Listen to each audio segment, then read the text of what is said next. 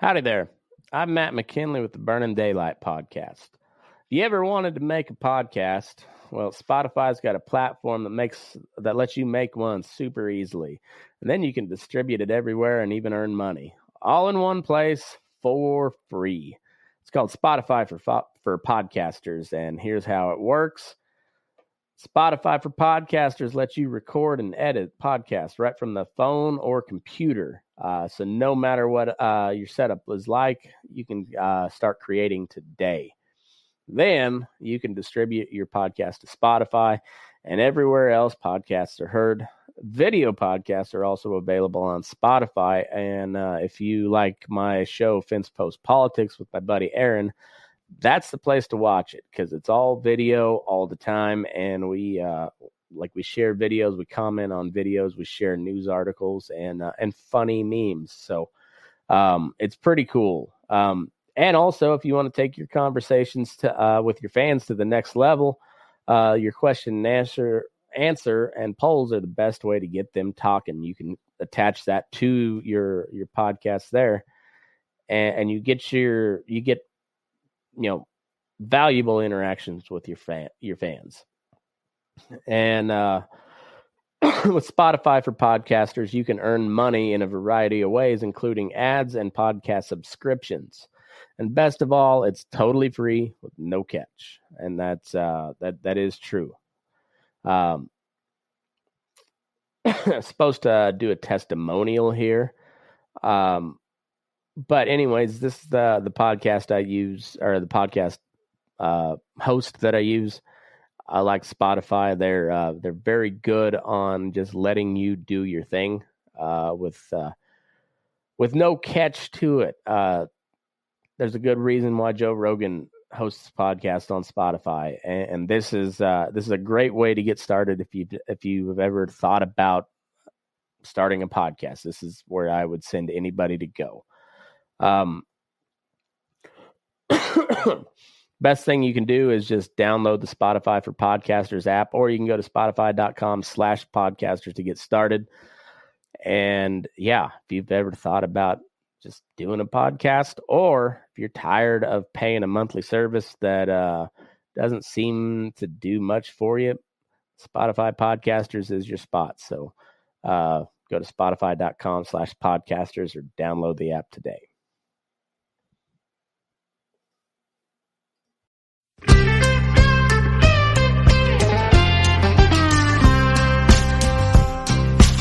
Goodbye, Colorado. Goodbye, Arizona. Goodbye, Nevada. Goodbye, New Mexico. God bless the West and Texas. Yes, you know I'll miss you so. But it's goodbye, Colorado. Boys, I'm headed home. Howdy there. I'm Matt McKinley, and we're burning daylight. Good morning, everybody. It is uh, a nice, cool morning here in western Nevada. The sun's coming up over the horizon. Still a little bit of snow up on the Sierras, and uh, it is beautiful right now, but it looks like it's going to get hot today. Uh, right around 95, so I guess if you're from Arizona or South Texas, that's not all that hot, but pretty warm for me. Anyway, I uh, got some good feedback on the show yesterday. I'm glad you all really liked it. Um, got a quite a few plays so far, and I'm really happy about that. So I want to say thank you guys. Uh, have got a uh, a sponsor for the show, other than the the paid ad I read, but um, a company that my cousin is uh, in close contact with uh, is going to be swapping some merch for a plug on this here show. So uh, shout out to uh, Don't Be a Gunsel, uh, which is a pretty good way to uh, live your life. Just don't be a Gunsel. There's enough stupid people in the world and they breed the fastest. So uh, just try not to be that. Anyway, it's uh, it's gonna be a good day. I woke up this morning and I uh, was checking Twitter and Facebook to see uh, see what kind of feedback was getting, and uh, scroll scrolling through Twitter, and I I saw my favorite Twitter personality, uh, President of the United States, Donald J. Trump. Uh, you've really got to stop thinking, or yeah, thinking about Trump as a president or a politician. Because technically he's the president, but he's he's not a politician. If you view him like you would view a comedian, your perspective changes completely. And the man is hilarious. He tweeted out just presidential, uh, presidential harassment in all caps.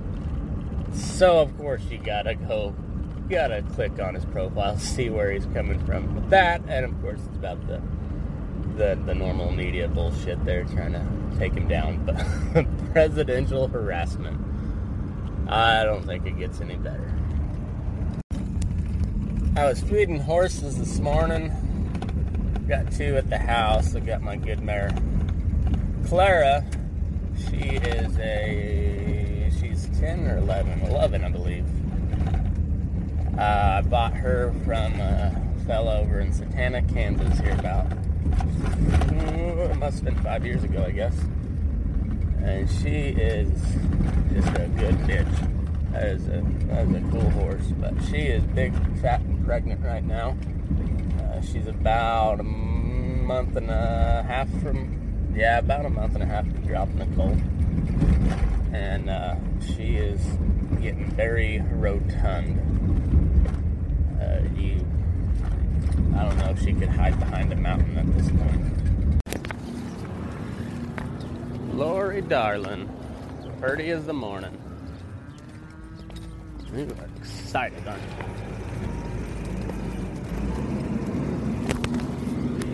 you? Lori is my little yellow mare. She is five, and uh, she's a pretty. She was the one I was mentioning that I'm gonna finish as a bridle horse, or attempt to. She's a little Palomino mare. Uh, her mama was a paint, uh, paint mare, and then sired by a big quarter horse stud. And I thought she'd be bigger than she is, but she's She's built right, just smaller.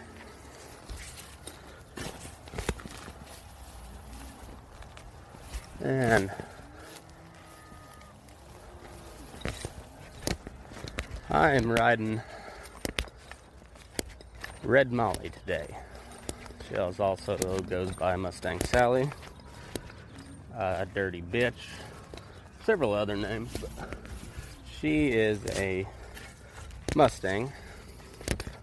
Government freeze brand and all. And uh, she's 8 to 10 ish. I don't know for sure. Another one I picked up super cheap. And she's really turned out to be pretty alright horse. Nothing special. She's just a good enough using horse.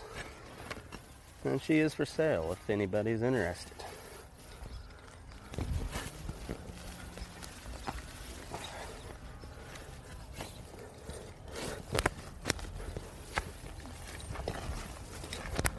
As far as Mustangs go, you know, she's put together pretty decent. Uh, she's one you would never trust her any farther than you can throw her, but uh, you can get along with her pretty good. She's just kind of kind of a watchy type horse, and uh, if you're not prepared for that, she can get away from you in a hurry.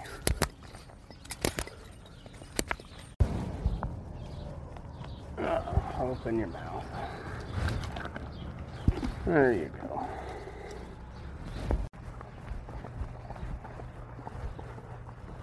Well, this old mare, she uh, got a lot of go to her. She's not particularly fast, but she will go and go and go and go. She's kind of a mover, but yeah, you can always find some some cheap horses, and you can usually turn them into oh serviceable stick, you know. But she uh, she's not gonna cow like a like my good mare. She's not gonna be as fast as my other little mares, and uh, but I need to go get a job done. I can I can probably get it done. And I didn't spend a whole lot of money on her. She's not got a particularly good demeanor to her. She's not super friendly, so if she uh, get in a wreck and she gets crippled up, I'm not out a whole lot. And uh, my little Maggie mare, she, she I didn't pay very much for her, but if she got crippled up, I'd be out of buddy more than than I'd be out money. And with this Red Molly, she uh, I wouldn't be out either either one really. Uh, she's not much of a buddy, and I didn't pay much for but I guess we get along all right.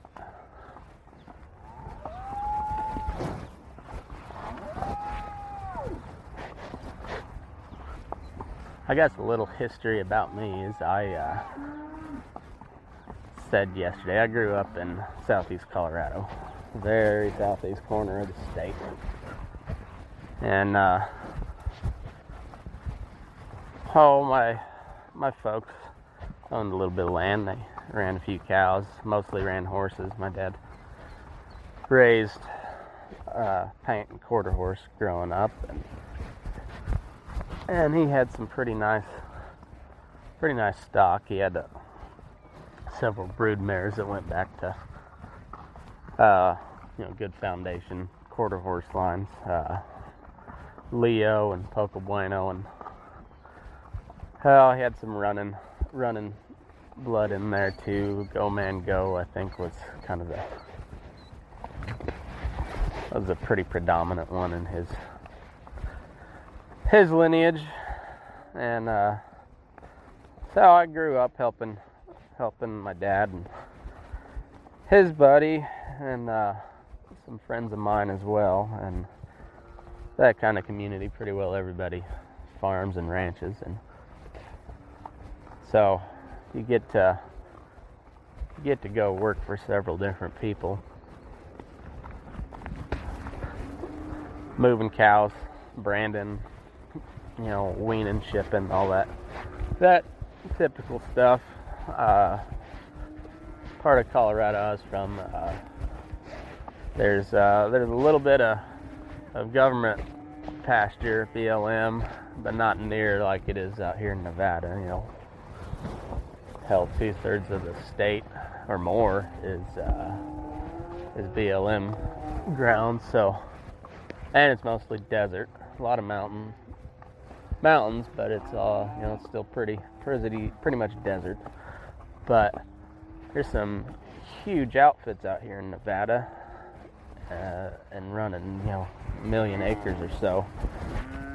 But they don't run near near the amount of cows. I think it's I read somewhere, and of course it depends on what part of the state uh, you're in, but uh, it's something like 130 acres per head to run.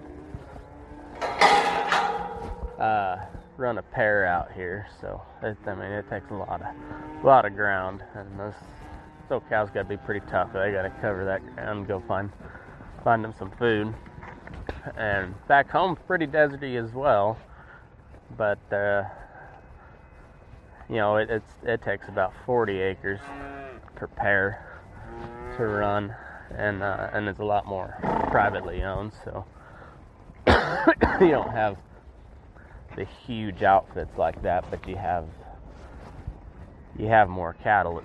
Uh, it seems like there's a lot of oh, a lot of outfits run a couple hundred head or, or more, and uh, and but they're only on you know a couple thousand acres, you know, ten thousand acres maybe rather than hundred thousand or a million. And so I grew up there, and then I I went to graduated high school. I went to college up at Colorado State, up in Fort Collins, and got my degree in animal science and uh, ag business, and uh, got a doctorate in just overall jackassery. There's uh, there's a lot of shenanigans that went down uh, between me and my college buddies, and uh, some of it that I'll never remember, and others that I'll never tell, and but a lot of in between that just needs the world needs to hear. Uh, that'll be I'll get into some of those as I think of them, but I had a had a great overall experience. College wise, I don't know how useful my degree is. Uh, I it, it set me ahead a couple years in my career, a couple steps that I didn't have to have to take otherwise, and uh, but spent a lot of money at at Colorado State University, so I don't know how much I would have, how much I saved, or how much I I really gained by it, but the the social social aspect was was pretty key. I I met some really good, some of my best friends there, and uh, got a lot better view on the world. You know, you meet people from all over, and uh, and a lot of different viewpoints, and uh, and I think that's good. I think everybody ought to get out of their home environment for for a couple years and experience the rest of the world. It'll make you a more well-rounded person. And uh, so I, I gained a, a group of really good buddies there at CSU, and some of them were were from the, the agricultural side of things, but I you know I got a lot of a lot of buddies that way. But my I guess my really good close friends they were they were all city guys, and uh, it just kind of the through the random assigning of rooms in the dorms is kind of how I I wound up with those fellas, and uh, two two of them were my neighbors from Denver, and then my roommate was uh, from Chicago or a suburb of Chicago, and about a you know about as diverse of a upbringing as you get from me, and uh, so that that was that was pretty neat. So I graduated there, and then I uh, I moved home for a couple months, and uh, and then I went and worked on a a big ranch up in north central Montana, up on the Highline country, Bear Paw Mountains, and uh,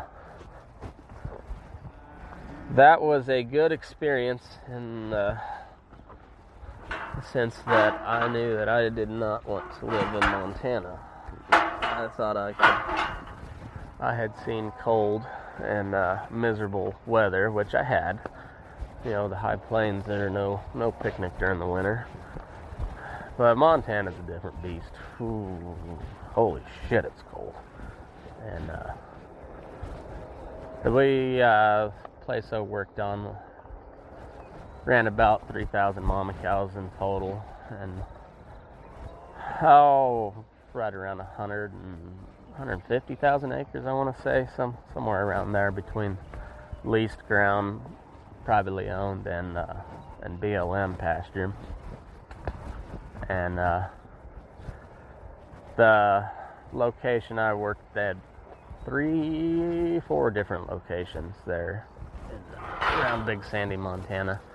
And uh, the location I was at, we calved out about, I think it was about 650 head of mama cows. They were they were all four year olds and older. Uh, and uh, the work itself was not bad. I, uh, you know, was they did a few things different than the outfits I'd been on back home, and uh, it was more kind of a it was a corporate owned ranch, and uh, so they had a board of directors and all that nonsense. That was kind of my first uh, glimpse at that that sort of sort of deal. The the corporate owned big money ranches as opposed to just you know family owned. Which I, I guess this place was still. Uh, I guess uh, I mean the it was still a family owned deal to an extent, but it seemed I don't know there was some sort of corporate backing behind it, I believe. And uh, I know they had a board of directors, and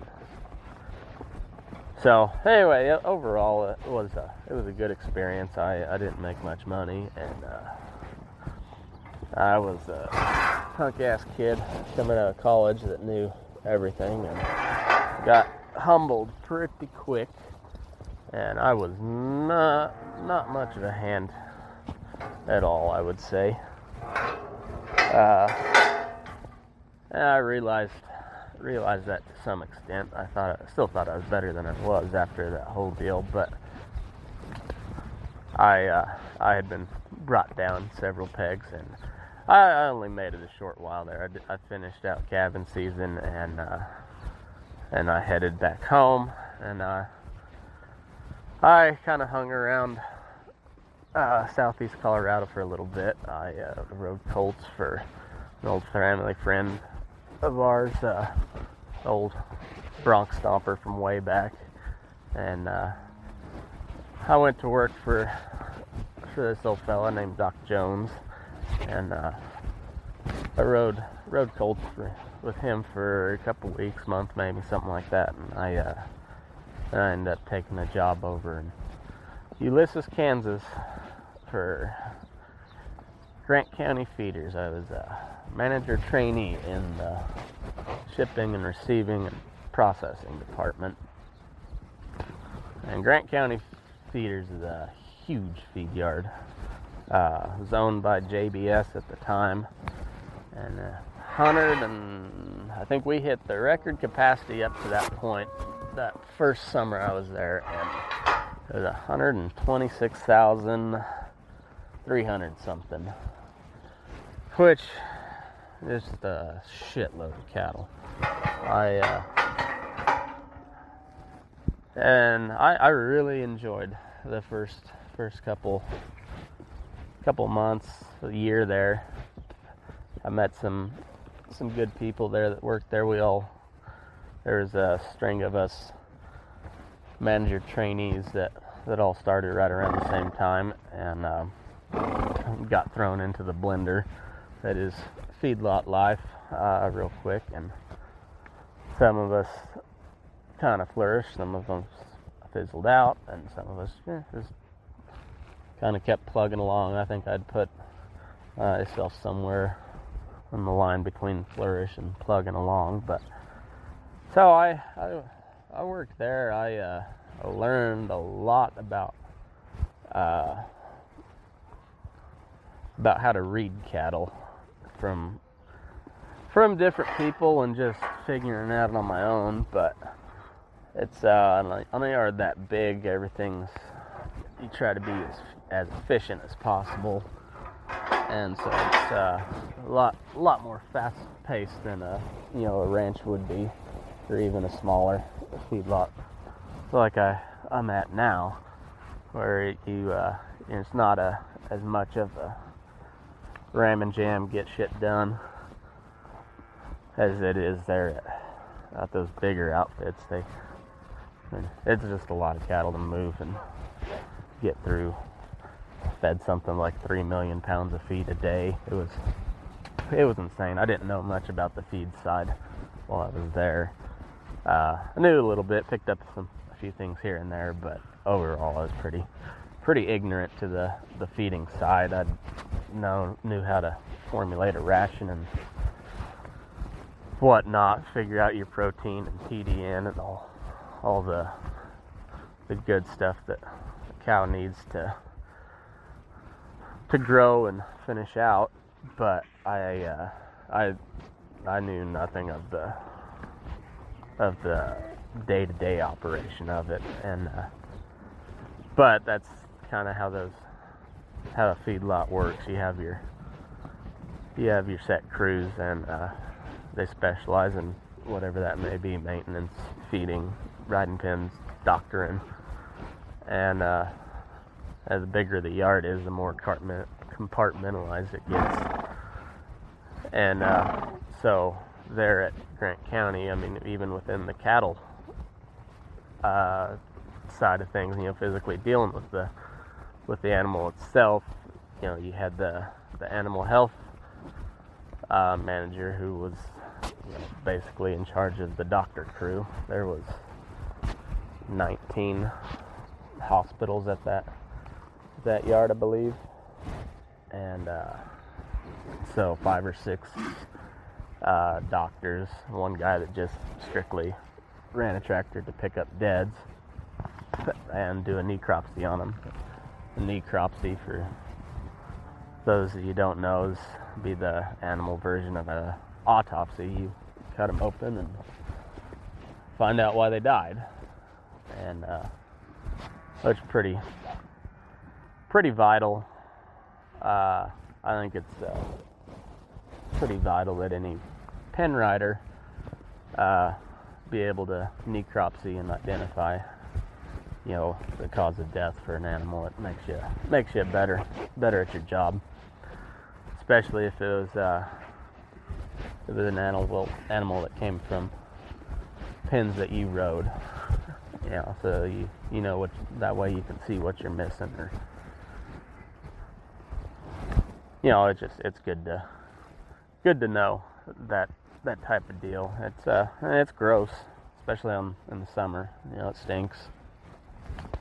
And uh usually you're dealing with uh outside of your your normal rumen fluid and bodily smells that they get, but then real bad pneumonia, which is your, you know, your number one cause of death in, in, in a feedlot is, is pneumonia or just general respiratory disease.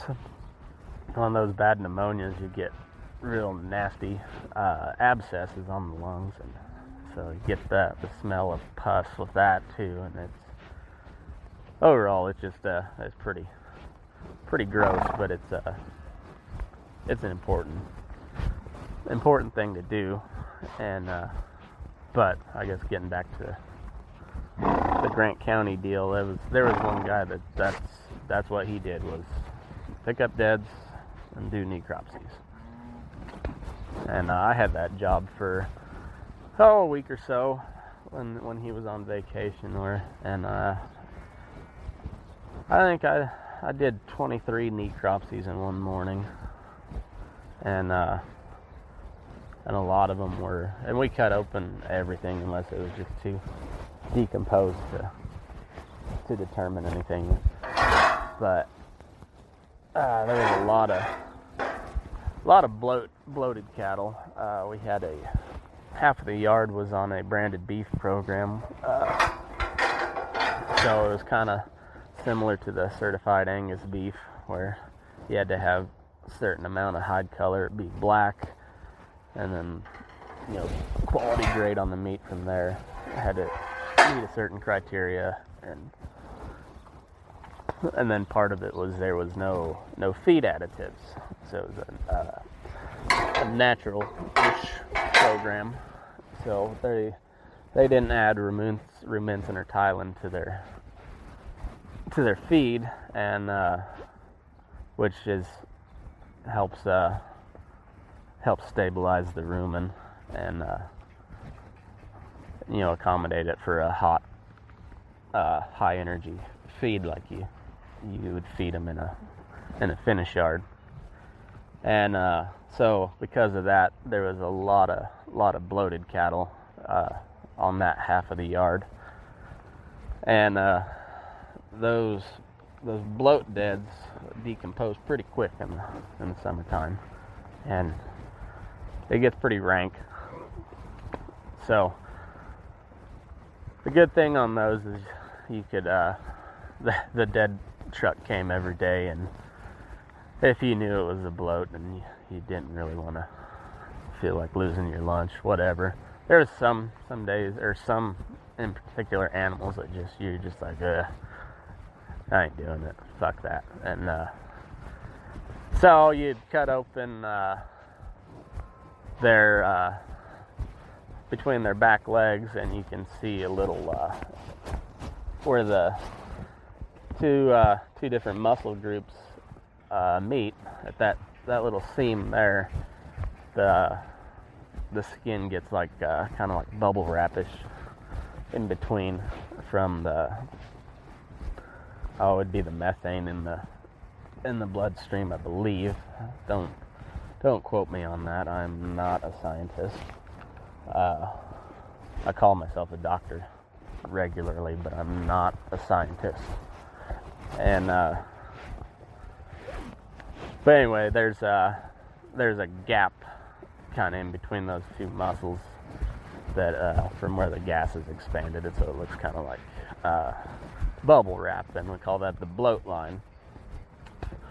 And uh, so that's a really easy way to tell if they were a true bloat and uh, this outfit I work on now we have uh, a little pH reader check the acidity of the rumen and uh, so we uh, when you do those necropsies, if they look all bloated up, you can just poke a hole in the rumen and stick that thing down in there and get a reader, a reading on it. And uh, if it's below a 5.4, it's considered uh, toxic bloat level or toxic acidity. And uh, so it's an easy way to get away from the smell and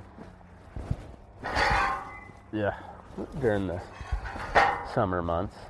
Winter's not too bad. They're they can be a little harder to cut open when they freeze overnight, but it's uh overall it's a little more pleasant experience during the during the winter. And uh and then if they're you know pretty pretty fresh dead, you know, on a cold day, you can cut them open and, and work without being all bundled up in gloves to get some residual body heat from there. And uh, I guess all you folks that uh, are not keen to the to the how your how your beef gets to the the table are probably just thinking what in the hell and you're either morbidly interested or completely grossed out by now but yeah, I'll take either one. And uh, so, I uh, overall I I enjoyed the people I worked with there at, at Grant County. I didn't I did not enjoy the the company so much, but I learned a lot, and uh, and I I'm glad I glad I worked there. It was it was pretty neat working for one of the biggest feedlots in the world, and uh, I, uh, yeah, it was it was neat. Uh, I was kind of I got to see pretty pretty up close some of the you know the higher level people within that company work. JBS at the time had uh, 10 or 11 different feed yards scattered scattered throughout the mostly the you know kind of the corn and beef belt, but they had a they had a feedlot up in Idaho and uh, one down in New Mexico and and right before I left there they just uh, they just bought a great big feedlot over by Phoenix, I believe, and uh, so I mean they were they were everywhere. Of course, they had all the the pack. They still have all the packing houses and truck line and you know the the trucking fleet and all that. There, know, they they were they were pretty big big players. You know, number one, the biggest as far as cattle on feed in in in the U.S. I believe probably the world. Uh, but definitely the number one volume wise in the U.S. And uh, from there, I, I moved over to uh, Syracuse, Kansas, which is about an hour away, and uh, went, worked for uh, a smaller feed yard there. It was about, I think it was permitted for 40,000 head. They were, we ran about 35 to 37 uh, was kind of our ideal, you know, full capacity, and and it was, uh, and I started uh, as a feed foreman there. I was, uh, which would be basically this cactus feeders version of a manager trainee, but it was uh, I was feed foreman, and so I I uh, was in charge of calling feed, uh, putting uh, putting up feed schedules for the the truck drivers, and uh, I guess for those of you who don't aren't aware of the the lingo, calling feed is uh, what you would do is you would drive the whole yard looking look in the feed bunk first thing in the morning and uh, and you would decide, you would make a, a determination of uh, how much feed is left in the bunk, if any at all, and uh, and then from there you would uh, you would determine how much feed they would get for the day, and uh, so you would call that amount of feeds. That's what you're going to call feeds. and uh, it's a pretty crucial part of the, the feedlot process here. You know, your your main goal is to take a take an animal off of grass or you know backgrounding yard wherever they come from, but you bring them in anywhere from you know 300 pounds to you know pushing a thousand pounds sometimes, uh, and you're wanting to get them to hit the feed bunk and eat, and then transition the microbes in their gut to adjust to a high energy feed.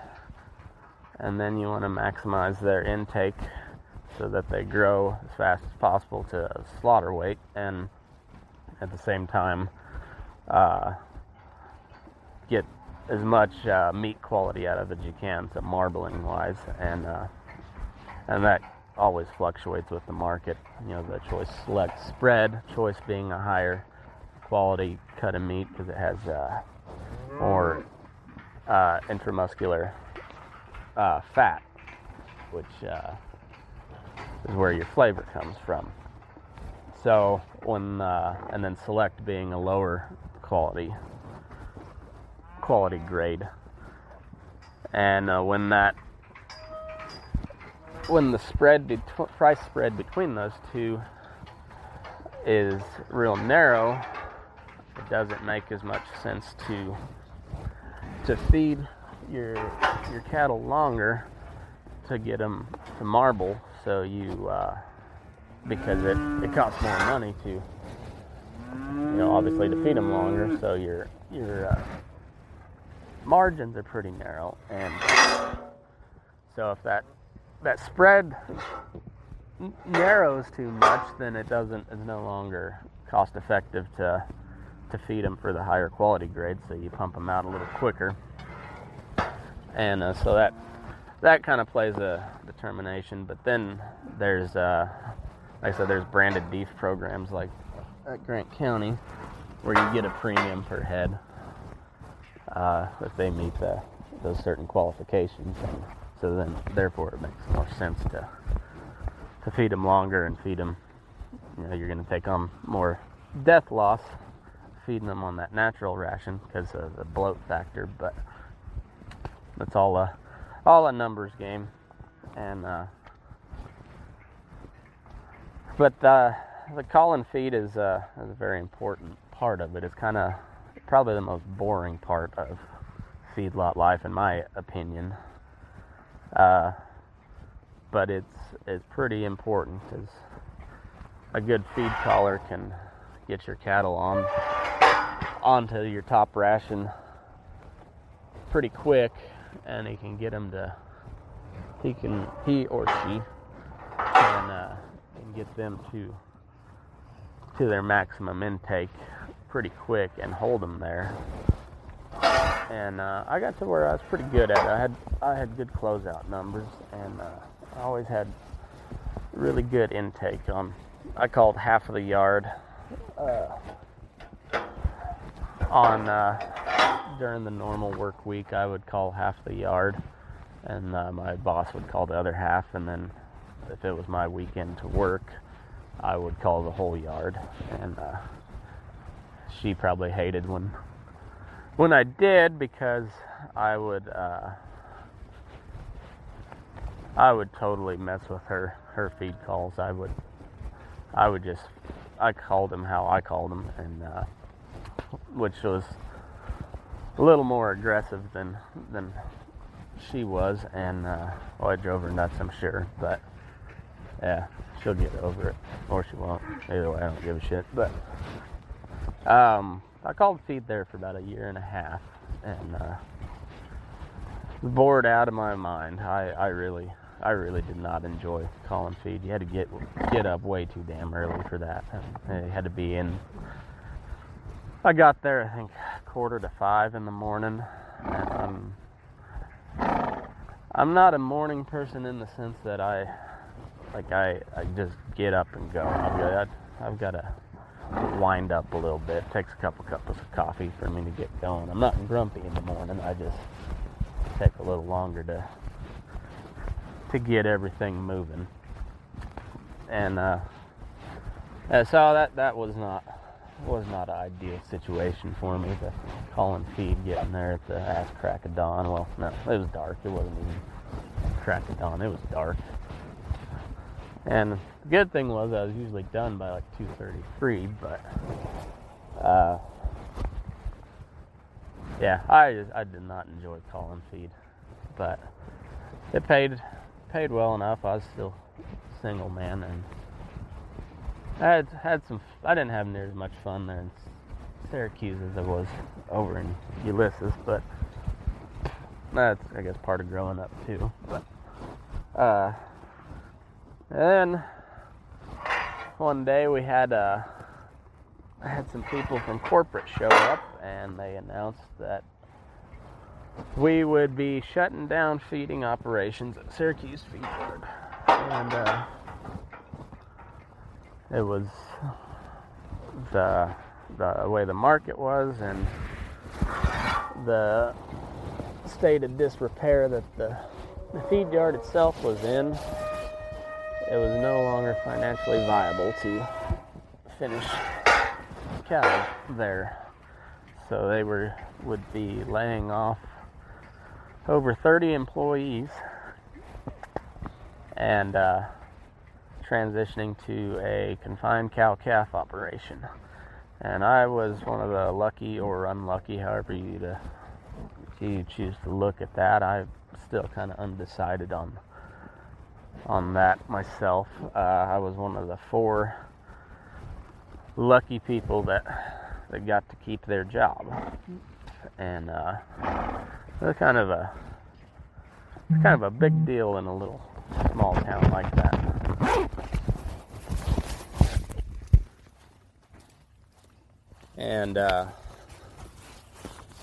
so from there we uh,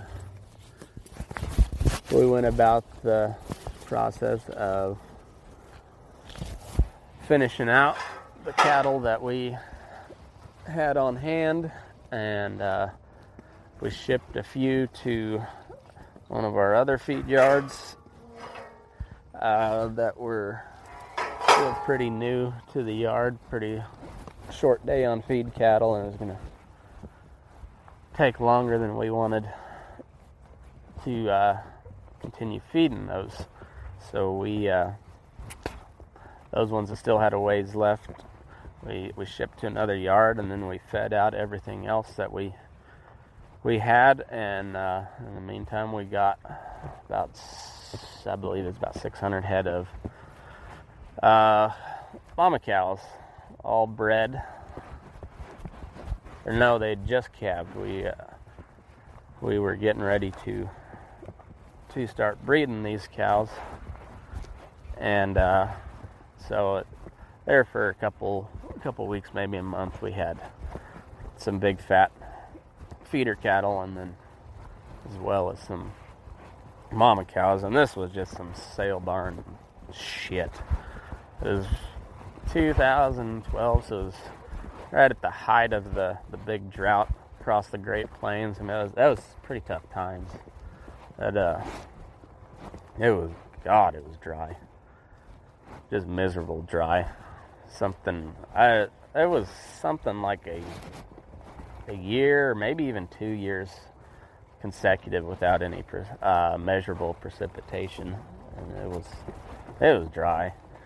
So due to that, there was a lot of a lot of folks selling off their herd because they had no grass to feed them, and uh, so the the big wigs bought these uh, these cows out of sale barn. They're just cull cows for the most part. They they're just they're just cull cows. There wasn't very many good cattle cows among them, uh, but they all came out of West Texas and eastern New Mexico and uh, Oklahoma. Just it's kind of some sale barn shit. There was Angus cross. There was some.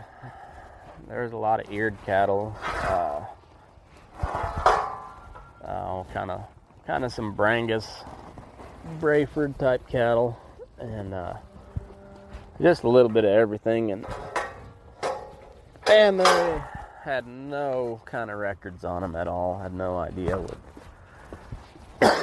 what kind of temperament, anything.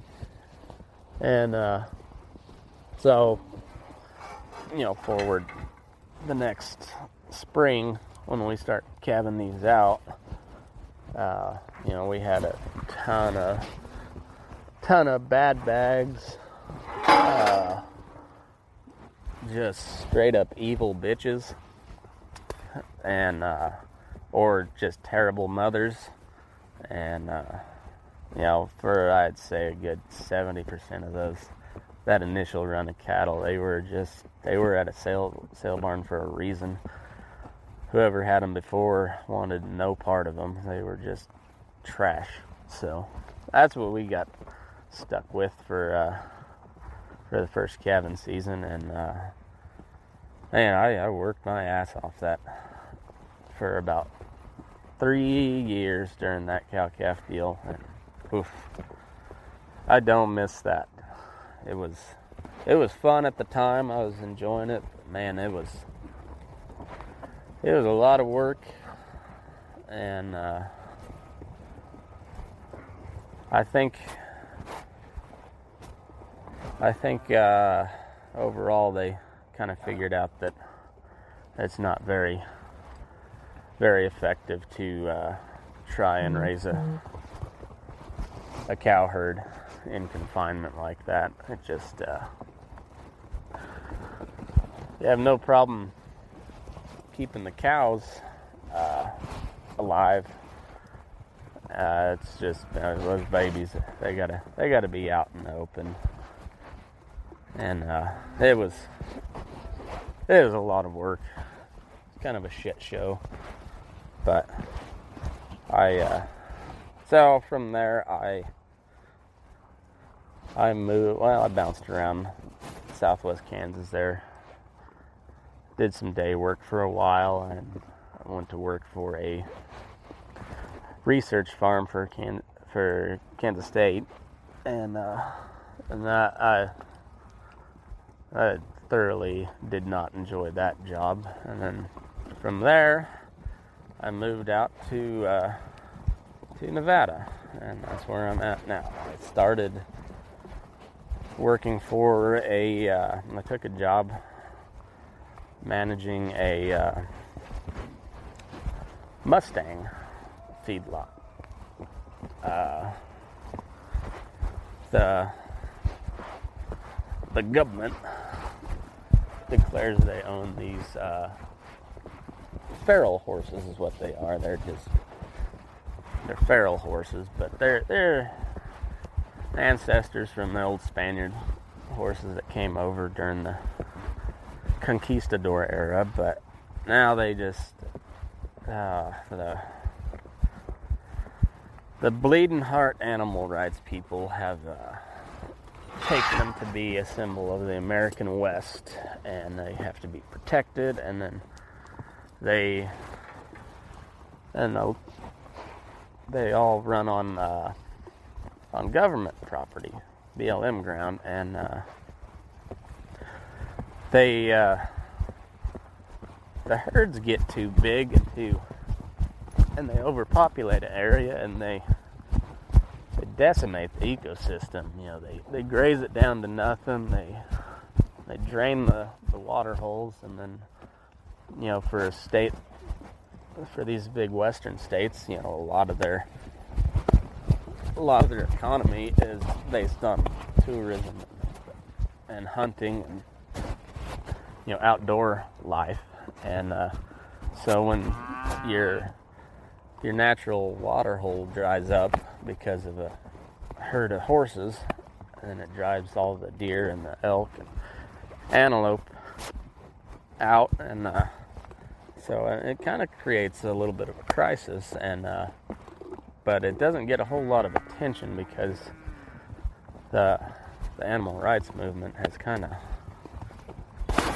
kind of brainwashed a lot of the public into and they've just kind of they've humanized animals to an extent and uh, and it's more of they're more of a myth than reality.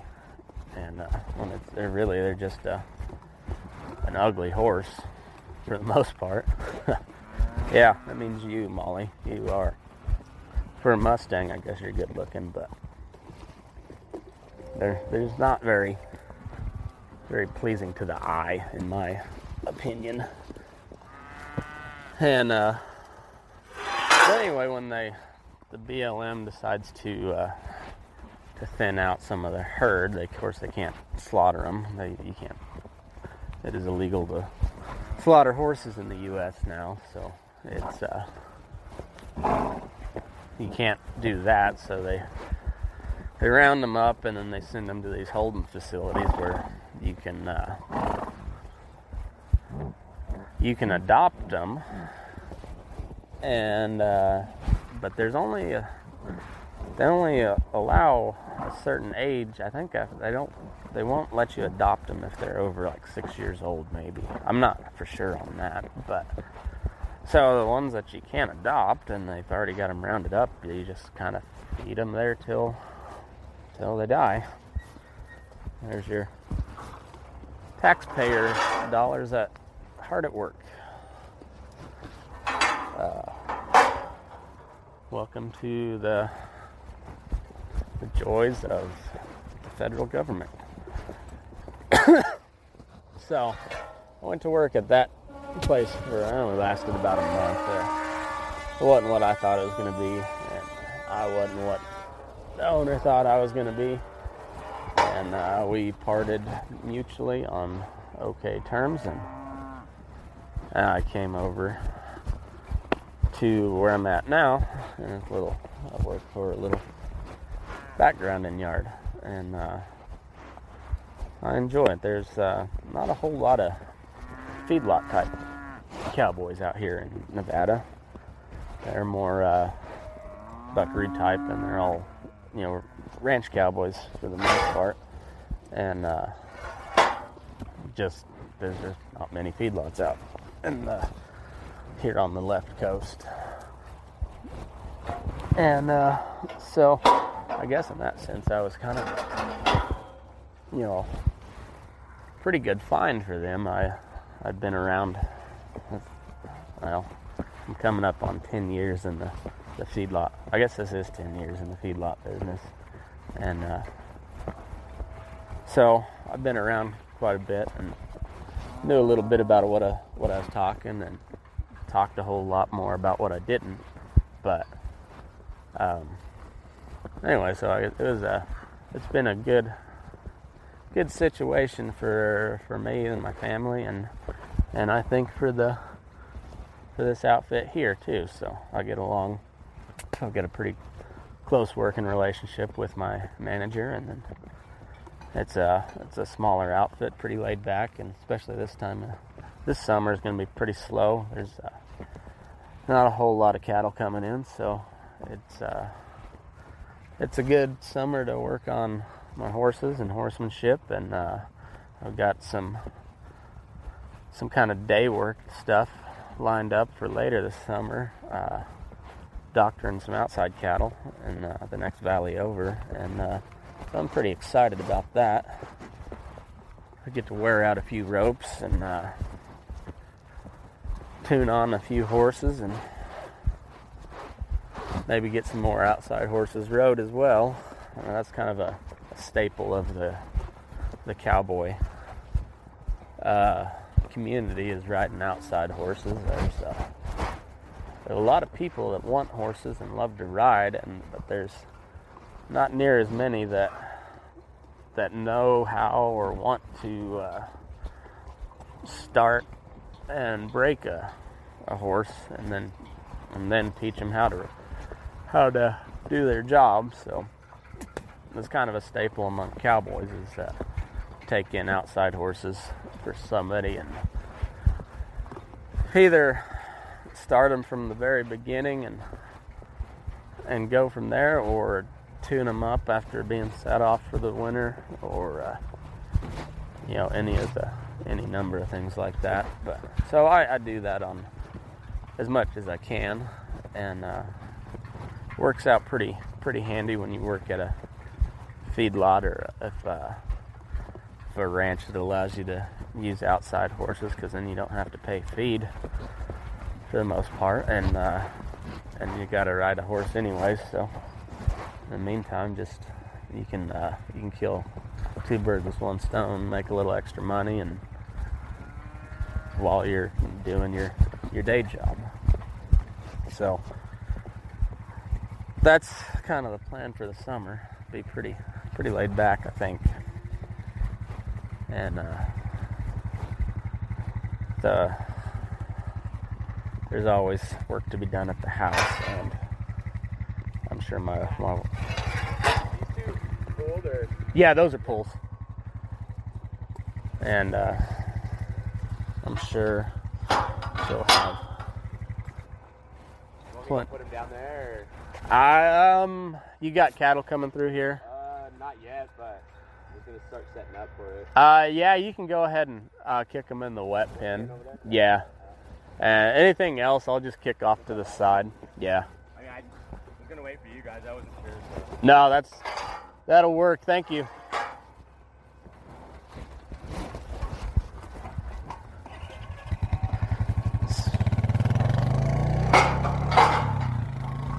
That was a fellow I worked with. They uh, we've got some. Uh, right now, all we have is is dairy heifers that we background for. Uh, several big dairies out of California and then one here more locally in Nevada. And uh, what we do is we, we bring these heifers in about 300, right around 300 pounds, I guess. Uh, it varies depending on the owner. Uh, there's one owner that they send them in uh, quite a bit older, and so they're they're maybe five, six hundred pounds when they come in. And so what we do is we we bring them in small like that. We feed them to uh, set. I think we're feeding them to just under two pound uh, average daily gain, and uh, so we we feed them till they uh, they they reach a certain criteria to be bred. Uh, they're all all heifers, obviously, and uh, so we we feed them till, and I think their protocol is just right right at a year old, and uh, a certain height at the withers, and then we have uh, two uh, two lines of pins on one side of the yard that have uh, stanchions. Uh, and uh, rather than a feed bunk, there's a feed apron and stanchions, and they they with a locking head catch, and uh, so they will uh, they will go down there, and then they'll be put on a, a breeding program where they synchronize them, and then. One of the really cool uh, things about the Buckaroo Vaquero style roping is uh, they use a, a big loop. Uh, you know, a lot of times, like when you're sitting on your horse, you build your loop and it's going to be almost dragging the ground. And, uh, but they, they use those great big loops and then they'll, uh, they'll sit out, they'll push uh, cattle to the corner of a pasture or something and, uh, and hold them there. And they call that a, a rodear. And, uh, and you can sit out on the edge of there while those cattle kind of mill around and are, are quiet. And a guy on the edge can build a great big loop and uh, just float it in there. And uh, they'll use these.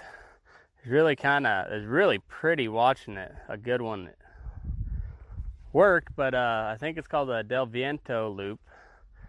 And i could be wrong on that. Uh, i'm not for sure but anyway the, the loop turns over and you almost throw it past the animal and as that loop turns over the tip will will whip back around and it'll kind of just float right on the, over the top of that calf's head or his hip or wherever you're you're uh, aiming at, and uh,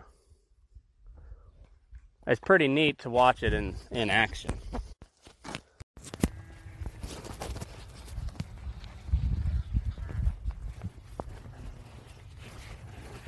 So anyway, as I was saying, it's it's pretty cool to see those those loops work. Uh, I saw quite a bit of it in the branding pen this spring, and uh, it's pretty cool. There was uh, there's a couple of boys that that I branded with this, spring that can really sling a rope. This guy, uh, Jesus, uh, he's a, a Basco. Uh, anybody is unfamiliar with that, is uh, the Spain and France. There's a area called the Basque region, and uh, there's a lot of folks from that area that moved out to Nevada uh, as sheep herders for the most part, and uh, so there's pretty pretty strong Basque community in Western Nevada.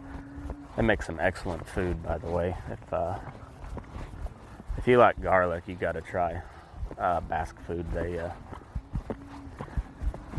they use uh, garlic like most people use salt or you know any anything that you use just frequently, you know, in, in large amounts. That's whatever. So salt or pepper. That's what most people would would use. And the Bascos just use garlic and it's pretty awesome. But anyway, Jesus, he's a he's a Basco fella, and son of a bitch, that guy can rope. He's he's fun to watch, uh, and he's he's an older older fella. He's probably in his I, I want to say fifties. So anybody that's that age and is offended that I called I called him older, well, whatever. Get over it he, uh, you know what I mean. He's he's older than me, and uh, yeah, he he was he was cool to watch, and uh, and then of course back home it's just a standard. I mean, you just rope. There's there's there's a head loop and a heel loop. That's pretty well what we throw. There's there's more to it than that, but for the most part, that's kind of how I grew up. Is you just you roped. There wasn't any anything really fancy about it, but it's fun either way. Uh, I, I enjoy it. One of these days, I might be halfway decent at it. Probably not, but I'll keep working. The other part of the crew is uh, sorting some big pregnant dairy heifers today, so they are they are moving cattle through the alley where I'm riding right now, and uh, so we kind of gotta we gotta be careful to when we pull cattle, keep them out of the way because they're just uh, they've got gates set going from one pen to another, and uh, so I was visiting with Cody earlier. They so trying to stay out of their way, and he's trying to get cattle moved so he can get out of our way. And, uh, but like I said, it's pretty slow this summer, so we're just about done riding as it is, and uh, and there's not very many pulls, so it's probably going to be a short day today, uh, at least at, at the job. Uh, take off early if it doesn't get too too god awful hot. I'll uh, I got some fence to build at my house and general upkeep, so I'll probably do some of that today. It's kind of funny the how things are today, you know, with all of our modern technology. Uh, I mean, I'm riding around looking like an idiot, like I'm talking to myself and I'm recording a podcast. Kind of, kind of crazy. Like the combination of old versus new.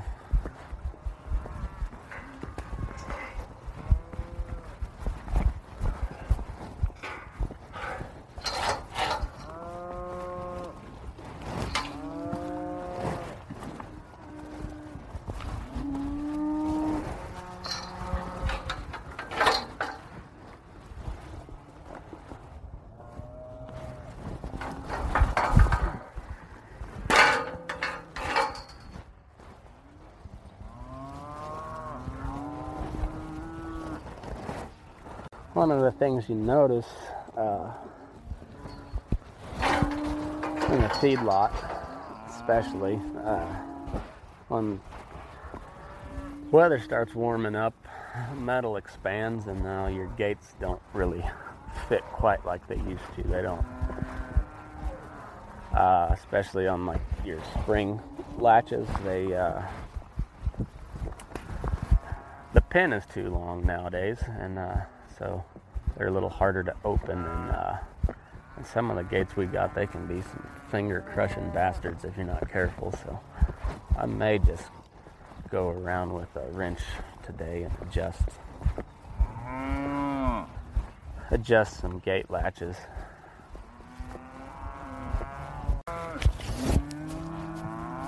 Anyway, it's it's kind of funny how uh,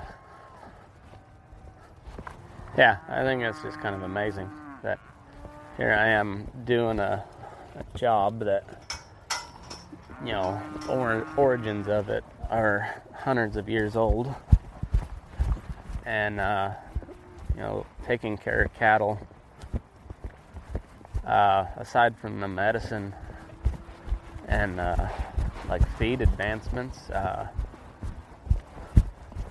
taking care of cattle has not changed a whole lot over the years, whereas the way we communicate definitely has.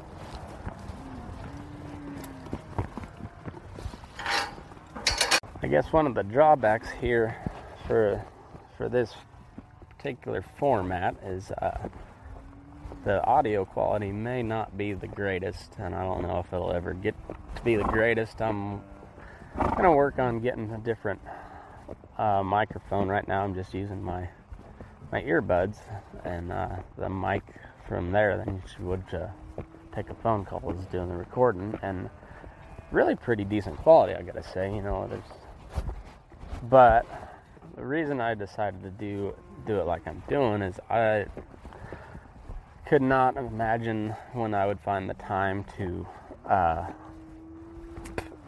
sit down and record a podcast, and uh, and this way I can do it while I'm working. You get kind of the the feel of what's going on in the background. You might not be able to to hear me sometimes, and I'll work on that. But uh, plus, I don't have to really do much prep for this show. I just kind of talk about whatever comes to my mind, which yeah, hold on to your hold on to your shorts for that one. Sometimes I uh, I don't know about y'all, but I uh, I won't call myself a conspiracy theorist, but I keep a tinfoil hat in my back pocket at all times. Oh, I'm ready to put that. I'm ready to slap that bitch on. Uh, so I listen to a lot of a lot of that kind of conspiracy type stuff. I don't buy into some of it, and then there's some that I don't even know how it's disputed that it's a you know conspiracy. I mean, it's just fact. But, so there could be some of those those moments where you get off on a tangent, but I think that I think that's what's gonna make make this little venture pretty neat. Well, shit. I got a cattle coming my way and pulling. Let's go, Molly. Hey, hey.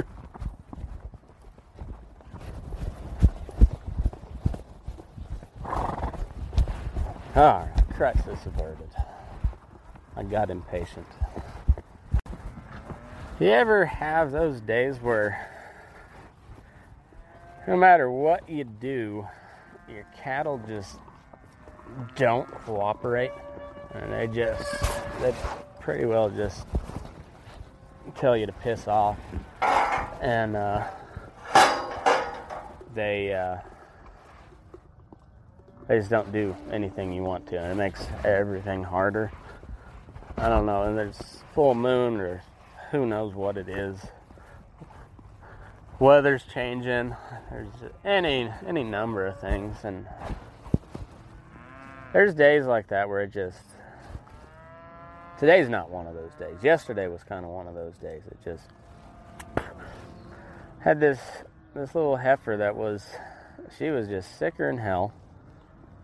Uh, she temped oh i believe she was like a 106.7 you know which your typical your average temperature or normal temperature for the bovine is 101 to 102 and a half somewhere around there like 10 1015 to 1025 is kind of your your normal range.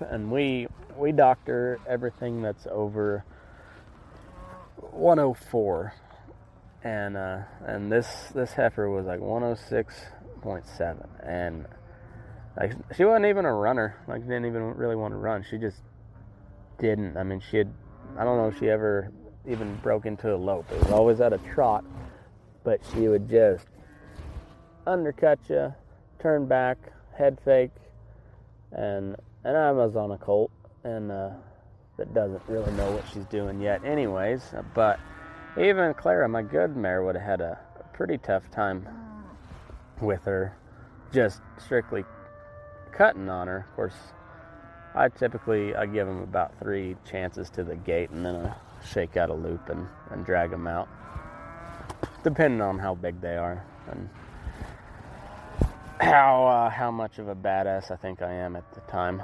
so if they're about 300 pounds, I, I I'm a real badass. I'll I'll rope that sucker. but once once they get up over, you know, six, Eight hundred pounds, it's just more work, especially if you don't got anybody heeling behind you. You got to lay them down. It's not that it can't be done. It's just, yeah. I'll try a little harder without a rope to get him out of the pen.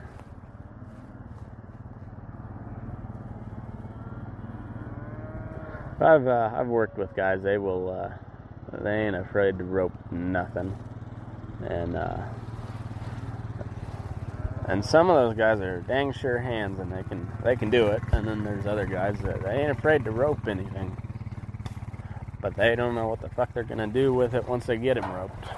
And uh, those guys are usually the ones that, that cause your big wrecks.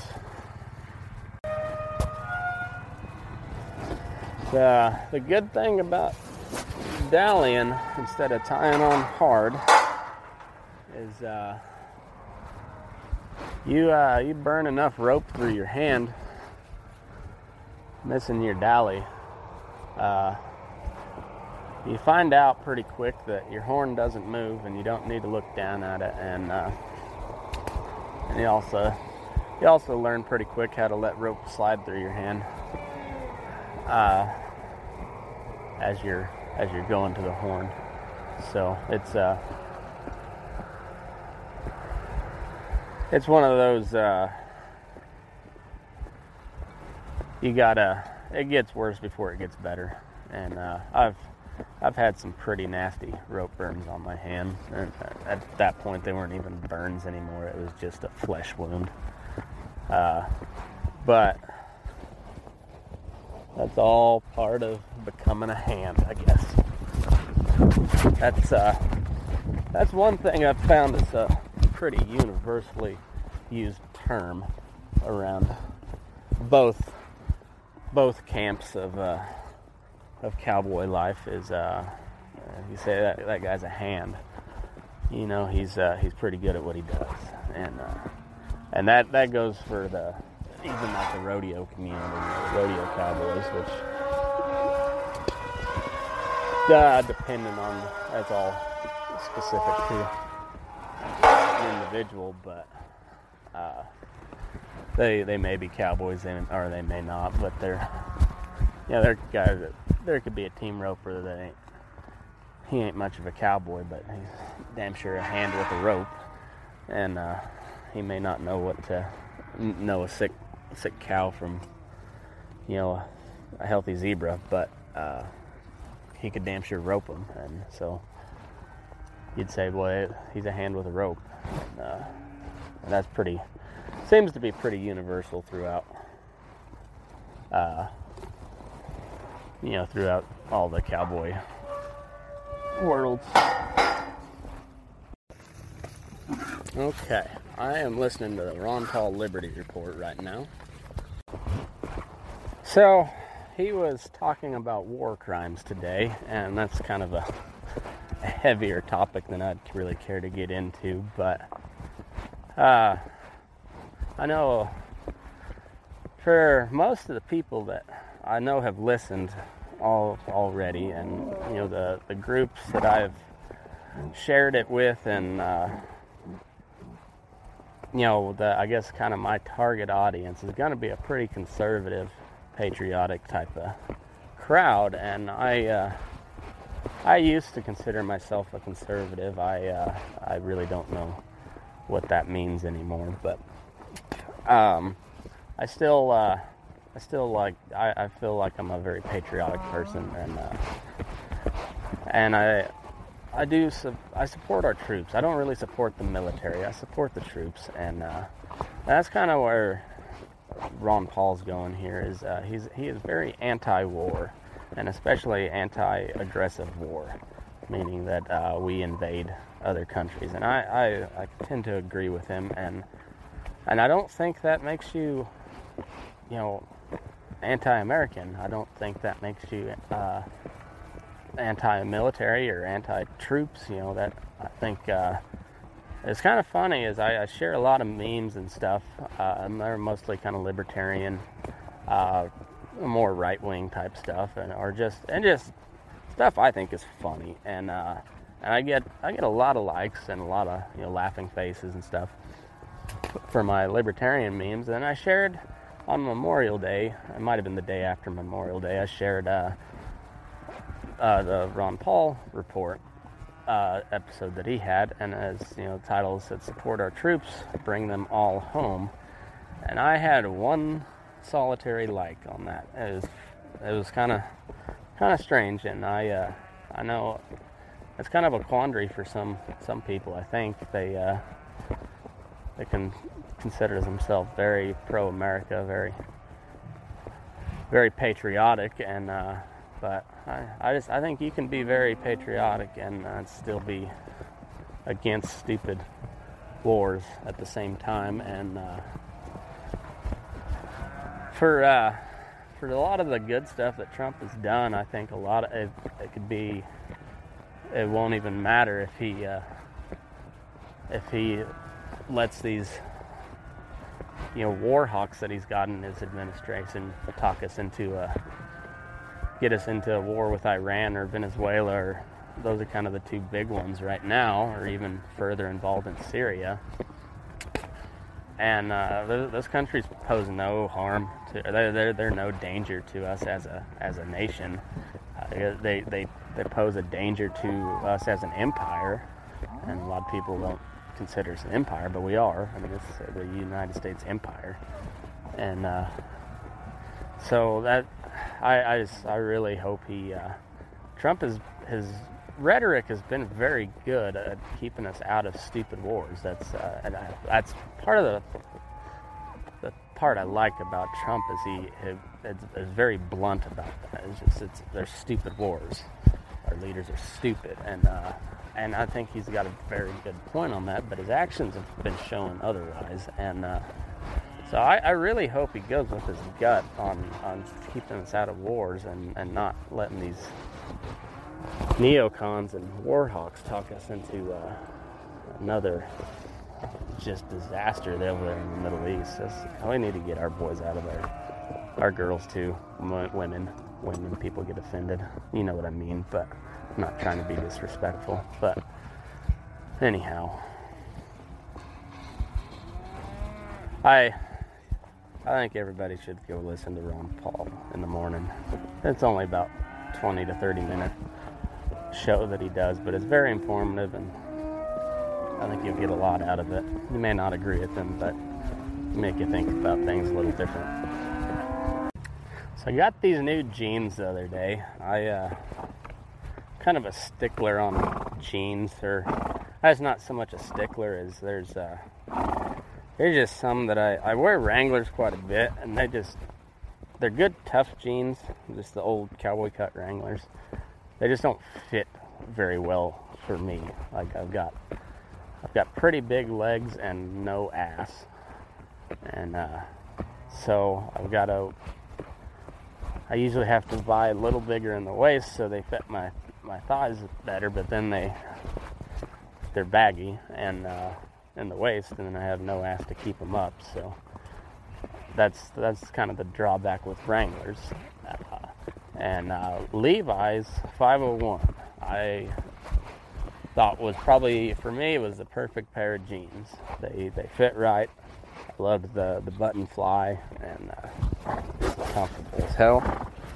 And Levi's, the CEO, uh, came out the other day that they are donating a ton of money to uh, a bunch of gun control advocacy groups, and uh, yeah, I just I'm not one to call for a boy, boycott, and I'm not calling for a boycott, but I I won't buy any more Levi's just because I I don't I'm not gonna have my money go to to something like that. Uh, I've had endless debates on with buddies and people I don't know, and just you know, random people about gun control, and I've argued at no end. I've and uh, at this point, I just I, I'm not. It's a non. It's a non-subject for me. I don't. I believe that all gun laws are an infringement on the Second Amendment. Background checks, all of it. It's all an infring- infringement. And uh, I just, I, I'm not going to have any of my money going to to a group that wants to, uh, is actively trying to do do damage to that to that to the Second Amendment. So anyway, I uh, there is a company out of uh, Battle Mountain, Nevada that I follow. They're, from what I can tell, they the lady started as a boot maker, custom boot maker, which custom boots change your life. They uh, pretty awesome. Uh, but and I, I can't speak to the quality of, of hers. I have no idea. But uh, anyway, she uh, I followed followed her because I was looking at getting a, a pair of custom boots made, and I I eventually went elsewhere. But uh, just just uh, a company I was more familiar with. But anyway, I followed her on Facebook just to see. I like to look at you know that handmade kind of crafts, you know, the craftsmanship side of things. I, I'm kind of interested in, and uh, I try to buy, you know, all my tack from, you know, guys that that do custom work rather than, you know, your big, you know, buying your Weaver and Reinsman and all that that stuff. You know, I try to I try to go with the with the smaller guy that makes custom stuff more more than anything because you can get it made how you want. A lot of times it's cheaper and then it's just good. You know, help out a help out a guy trying to make a living or a gal. Um, but anyway, this this gal uh, she posted something here back. I think it was right around Thanksgiving. They were starting their their own line of jeans, and uh, so I was interested. And my wife was gonna get me some for Christmas, and uh, the when they launched the they sold out of the the sizes that would fit me uh, pretty quickly. It sounded like, and like within you know a couple hours. And uh, so uh, I've been following that, and I was interested, and uh, I finally bought a pair the other day. And uh, she had posted that some store out of Texas that she uh, that was selling her stuff uh, had a couple pairs in the size that I I wear, and uh, and they ended up being a little little big on me. So next time I buy a pair, I'll have to go down a, down a size, I think. But uh, I've been impressed with them, and I uh, they're a little pricey. I think they were like 80 bucks, which is normally well out of my price range, but um, they fit good.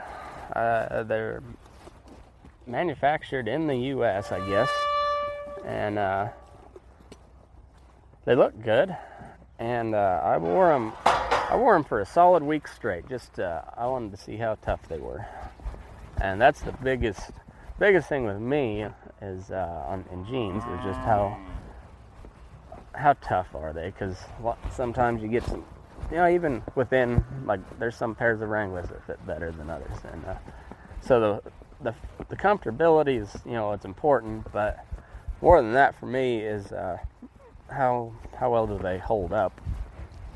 And am I gonna go broke buying these these jeans if they don't you know if they don't hold up? And and they they have. I uh, of course I was wearing my my leggings over them the whole time. I wear my my leggings every day when I'm riding, but for for all my college buddies, yes, those are the chaps as you call them, the assless chaps, but they're, it's pronounced chaps, and we call them leggings, and they're all assless because if they'd had an ass to them, they would be leather pants at that point. So they're not pants; they're the chaps, they're leggings, chinks, uh, not the Chinese people. But uh, I really actually don't know why they're called chinks. I'll have to do some research on that. Not the not the Chinese people, but the the leg gear. They're they're a little shorter they're not full length. Uh, they they usually hang just a little bit below the knee, and they've got fringe. You know, with the fringe, they the pair I had, I traded them off. They uh, the fringe would uh, they'd drag right about the top of my boots, but you know they like the, the fringe started just below my knee, and the ones I have now they're uh, they're kind of a hybrid. Um, they're uh, they're full length. They're uh, Arizona bell pattern, but they're full zippers on the leg, so they're not they're not step ins. They're they're zipper. Uh, but they're and then they've got they've got fringe all the way down as well. But uh, it's a you know it's just a different style. That's kind of another another interesting deal. The difference in Nevada Great Basin area versus the Great Plains is uh, people uh, back home tend to wear uh, wear your full length leggings. Where out here they they tend to wear chinks or armitas. Armitas is kind of the same thing as a chink, but they uh, rather than they're typically more often than not they're step in. They're you know they're hanging right below your knee, and then uh, and then they also have a, a fringe across the belt as well. And uh, I'm not a huge fan of them, but I like a pair of chinks. But I'm the I'm not I'm undecided on the Armitas, I guess. But anyway, back to those jeans. I was I was really impressed with them. Um, they're in the the wash right now, so uh, I'll have to. I'm not wearing them at the moment, but I think I might get me another pair. I'm gonna have to. As the the price there, they're not something you, for a guy like me or most working cowboys, I imagine, not some something you can go out and buy a couple pair willy nilly. It is a it's a little bit of money, but I think it's worth it. Help uh, help uh, smaller outfit out, and uh, and I don't have to spend my money funding gun control either. That's kind of a big deal for me. So, uh, anyway, branded denim is what they were called, and uh, maybe uh, I might reach out to that lady and and see if maybe she wanted to do a little segment or something, pitching her stuff. But I gotta I gotta make sure people are gonna listen to it before I before I go pitching. But anyhow, thought you guys might be interested in that. Uh, that's one thing I've kind of decided is if uh, I'm always gonna if there's a, I find something new, uh, like product, whatever you know, jeans, ropes, bit maker, whoever you know. If I like it, I'm gonna give you a shout out regardless. I don't need, I don't want anything back from you. If you choose to send something, that's a different deal. But uh, i am gonna give some shout outs to, to, people just just because I like what they do, and uh, and I, I, like that branded denim. I like I mentioned 310 Ranch Life yesterday, and I like what they do too. And uh, their ropes, I suppose you could probably get them. You know, I know you can get them several different places, but I I, just, I enjoy watching their videos. So um, I probably could have got the same rope for a little bit cheaper elsewhere. Maybe I don't know. I didn't really I didn't really shop around for it. Uh, but I bought it from them just because uh, they do some cool stuff. And it interests me. So uh, that's kind of the same thing with this branded denim. I and I don't know the gal's name. I, I should know it. I uh, I've seen it, but I'll uh, either way go. She's on Facebook. Uh, I forget the name of her. Oh, Martin and Company. Kelly Kelly Martin, I believe, maybe is her name. Anyway, she she runs it's Martin and Company out of Saddle Mountain, and then they have branded denim, and uh, I highly recommend them on the the jeans side. I don't know how their their boots are, but if they uh, they put half the the time and effort into their their boots that they did their jeans, I'm sure they're they're excellent. But um, Uh, shout out to to Martin and Company and Branded Denim. Well, shit, I just told a whole story about uh, pretty funny story about riding outside horses, and I realized it was not recording, so that is neat. So I'll have to tell you again, I guess. so, anyway, I was talking about horsey people, which I refer to as people that really just animal lovers that happen to own a horse uh, and really don't have any business owning a horse. And uh, I think it's pretty common a lot of places, but it's really, you really see it out here uh, and where I'm at. We're real close to California, and California being the, the left wing cesspool that it is. There's a there's a ton of like animal rights type people, and a lot of those people, it seems like, own horses, and they're uh, and then they don't know what to do with them. They get hurt, and so a lot of times people will be they'll need somebody to ride their horse for them because they just can't get along, and they just they want you to tune them up and. Uh, and sometimes it's uh, it's a I like I've got a client that's an older gal that really knows her stuff on horses. She's she's older and had too many horse wrecks with with young young horses, and I don't think it's so much her decision as it was her husband. It was like, hey, you gotta quit breaking bones and shit. Stop getting on young horses.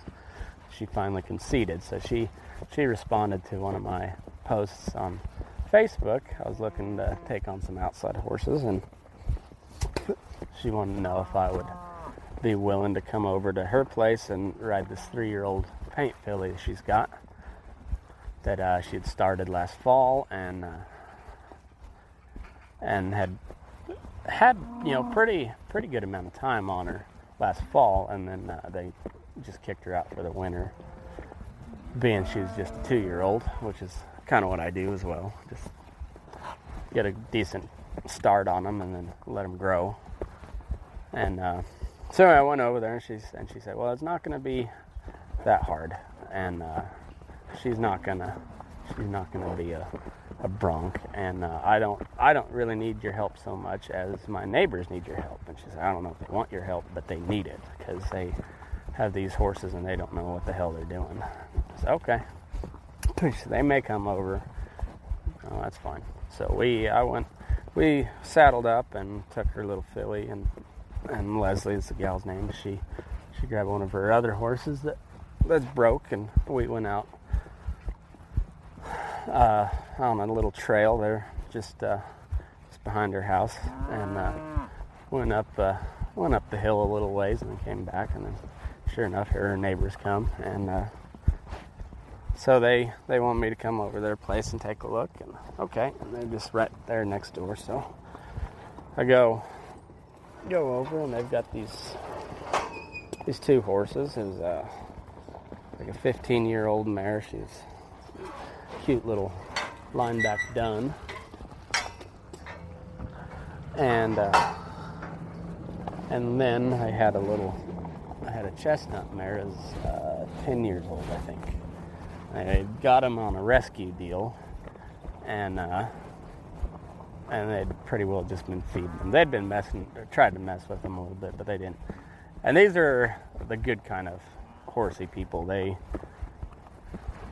they probably still don't have any business owning a horse, but they at least know that they don't know anything, and uh, so I guess the first step to fixing a problem is admitting you had one, and they did. So I, I when I looked at them and kind of just messed with them a little bit. I didn't. I caught them. I didn't, didn't saddle them or anything. I said, "Yeah, I can do that." And uh, said, "Bring them over. Bring her over to the house." And so let's do one at a time. And uh, so I brought her over and uh, I put her in my round pen and saddled her up, gypped her around a little bit up the end of the lunge line and and got her got her blood moving a little bit and uh, I go step on her and you can feel right away she's gonna buck. I mean, it just she's one of those ones that's not you're not gonna talk her out of it. And uh, more than anything, she was just fat, lazy, and spoiled. Used to doing her own thing, and uh, she had bucked with the lady before. And I asked, "What did you do when after she bucked you off? What did you do? Did you get back on?" I "Well, we tied her to the the knotty pole, and uh, the knotty pole. So basically." When they bucked you off, when she bucked you off, you let her have a rest. And this one, okay. So she's she's used to to throwing a little fit, bucking a little bit, and then getting put away. So okay, so step on her, and you can tell she's gonna buck. So I just uh, well get a seat, got sat down, and I now I didn't even have to ask her very hard to buck. She just she did it. I uh, I touched her with my with my spurs. I didn't you know I didn't hook it to her or anything. I just asked her to to you know step on and uh, like I was gonna catch a long trot to go go gather a pasture and uh, and then she promptly blew all the way up just really got after it. Just, you know, big jump kick, a lot of drop for. She wasn't a particularly big horse, but she had a lot of drop to her, and just farting and squealing, and I and I just thumped her every every every jump, just hooked her right in the shoulder, and uh, she went about eight or ten great big jumps, and then she she reared straight up and uh, was at the point where I thought she may be coming backwards, and uh, you know they. Uh, and usually when they get to that point, I I'll just slide off the back and yank them down on top of themselves. Uh, but luckily it rained a little bit the couple days before, and my round pen was a little slick, and uh, yeah, like I said, usually I'll uh, I'll yank them down on top of themselves, and then I might stomp on their head a couple times to just let them know, hey, we ain't, I ain't tolerating that. We're not doing because you know, fella could get hurt pretty bad.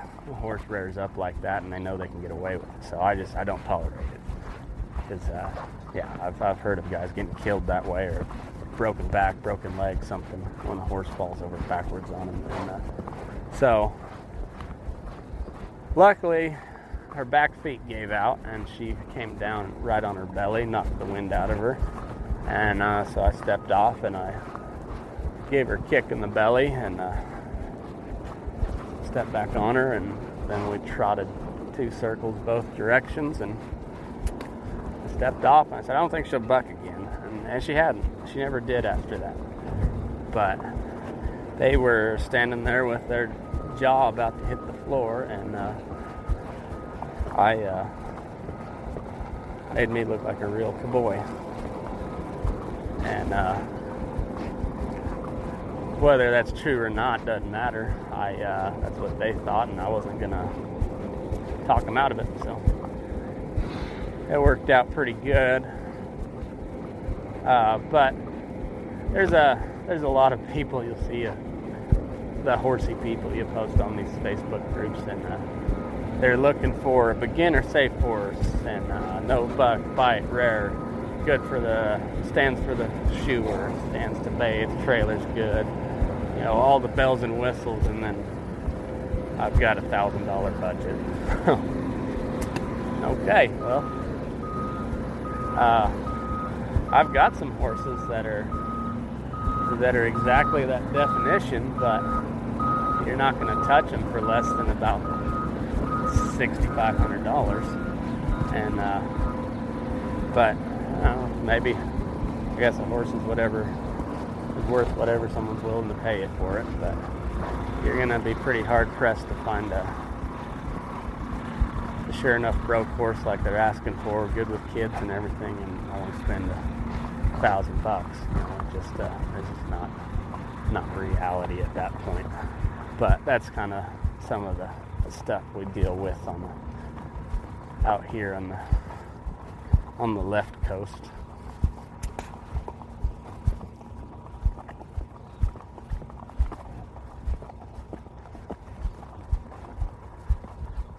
Well, I am uh, done horseback for the day. I have uh, we've rode our pins, we've doctored our cattle and put them away.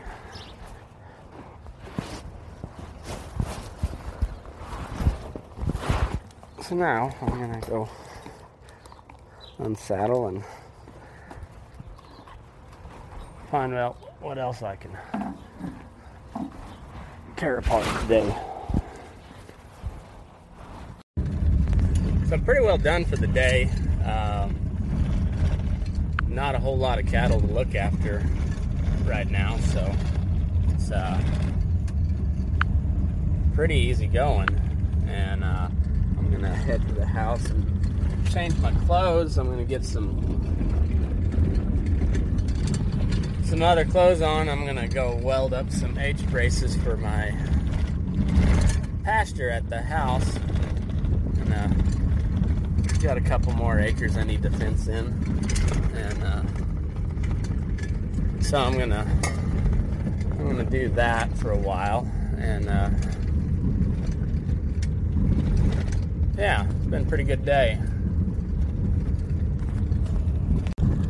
This uh, recording deal, I'm still trying to work out the bugs. I had a like a 20 minute story I was telling, and realized I wasn't recording.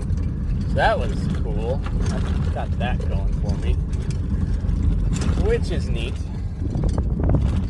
And uh, so I'm gonna have to. Uh, I think I'm gonna get one of those like classroom recorders and uh, just carry that around with me, and uh, see how see how that works.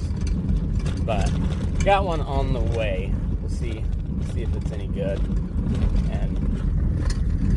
try to make it the best experience possible. And uh, because I don't need the audio cutting out when I'm telling something fucking hilarious. And so with that, I'm gonna call it a day. Uh, get this up to you tonight, and. Uh, thank you all for listening. We had like 70 views or plays or whatever the fuck you want to call it today. So that uh that was more than I was expecting. Had like two people from Canada, maybe more. I'm not for sure, but three percent of my listeners are from Canada now. So uh, welcome aboard, fellas, and uh, we'll do it all again tomorrow. You can uh, you can follow me on Twitter and Instagram at MickerMac85. Those are my personal pages. Uh, you can follow the Burning Daylight page on Instagram. It's at M A T T M C K I N L. Uh, Matt McKinley on Facebook. Uh, you can find me on Spotify and Anchor as Burning Daylight, the podcast. So uh, like, share, follow, subscribe do cartwheels, uh, you know, all that happy horse shit. So, move your ass. We're burning daylight.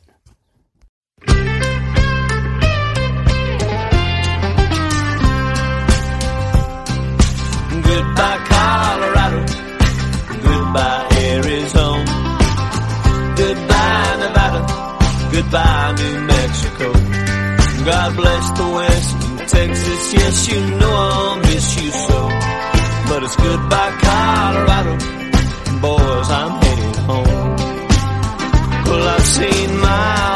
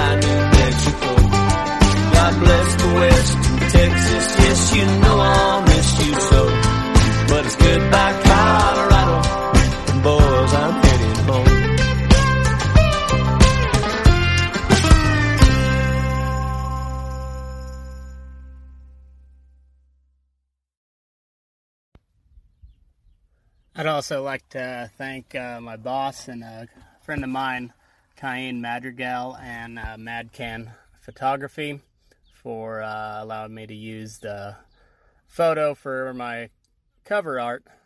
He, uh, the photo is of me. He took it uh, when he was doing a social media takeover for I forget which company, but it turned out to be a really cool photo, and I'd like to thank him and give him a shout out for uh, for letting me use it. Uh, you can go find him at uh, Madcan Photography on Instagram. He's got a whole bunch of followers, so uh, go check him out.